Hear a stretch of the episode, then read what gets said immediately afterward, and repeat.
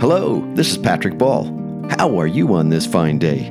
Welcome to On the Fly, a podcast about whatever comes to mind, really. In this episode, Las Vegas, September 2023.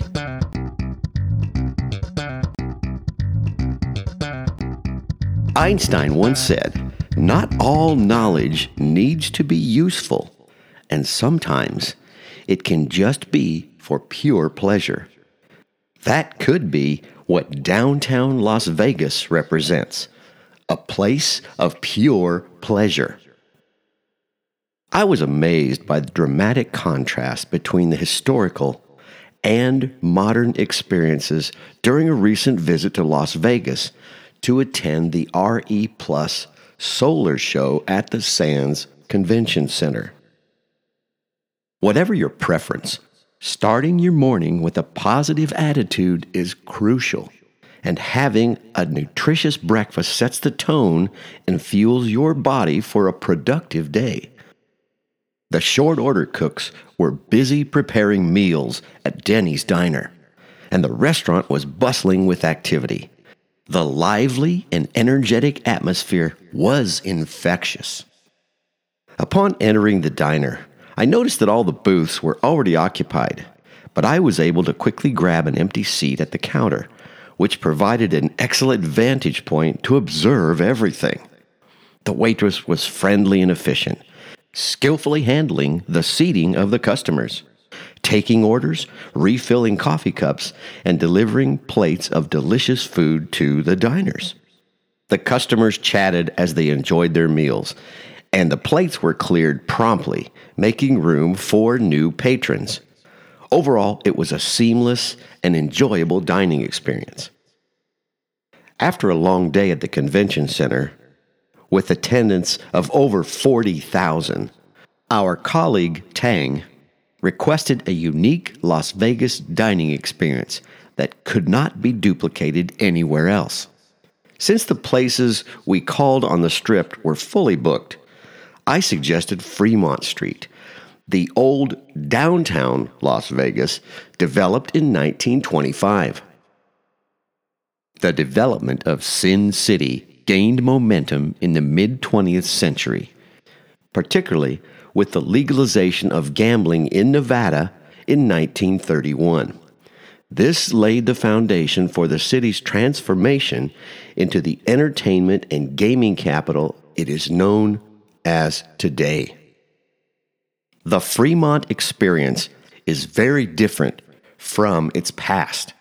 The cross streets are all blocked, and when you enter the circus like atmosphere your body is pounded with sounds that resonate.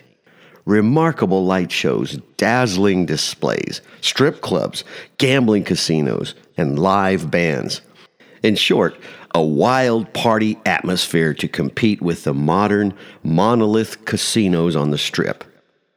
If you've ever seen James Bond's Diamonds Are Forever, you may recognize some of the classic landmark locations. Speaking of landmark locations, we headed towards the El Cortez Hotel and Casino at the south end of Fremont Street.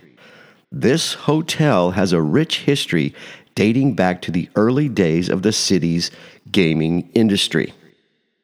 Built in 1941 by Marion Hicks and John Grayson, the El Cortez began as a relatively small gambling establishment with a Spanish colonial revival style building. The infamous mobster Benjamin Bugsy Siegel, who built the Flamingo Hotel with headliner Frank Sinatra on the Las Vegas Strip, purchased the El Cortez in 1945. However, his hotel ownership was short lived he was assassinated in 1947. After Siegel's death, the El Cortez changed owners several times during the 1950s and 1960s. During this period, the hotel underwent multiple renovations and expansions, with more rooms added to the hotel and its casino facilities updated. Through the 1970s and 1980s, the El Cortez operated as a downtown Las Vegas casino, catering primarily to locals. It retained its classic and nostalgic ambiance, in contrast to the mega resorts that were being built on the Las Vegas Strip. In 2008, the El Cortez was purchased by the Epstein family, who have maintained the property's historic charm while making necessary upgrades. They invested in refurbishing the rooms, preserving the classic neon signage, and enhancing the casino's floor. The El Cortez was added to the National Register of Historic Places in 2013 to preserve its unique architectural features, and it is recognized as one of the last remaining historic hotel casinos in downtown Las Vegas. Despite its historic charm, the El Cortez has kept pace by introducing modern amenities and gaming options while maintaining its classic Vegas vibe. We had a delightful dinner at Siegel's, good friends, and great conversation. It was exactly what we were looking for an authentic experience. My listening friends, it's important. Don't compare it to the modern day Denny's or choose this restaurant based on its Yelp ratings. The El Cortez remains a popular destination for those who want a more traditional and intimate Las Vegas experience.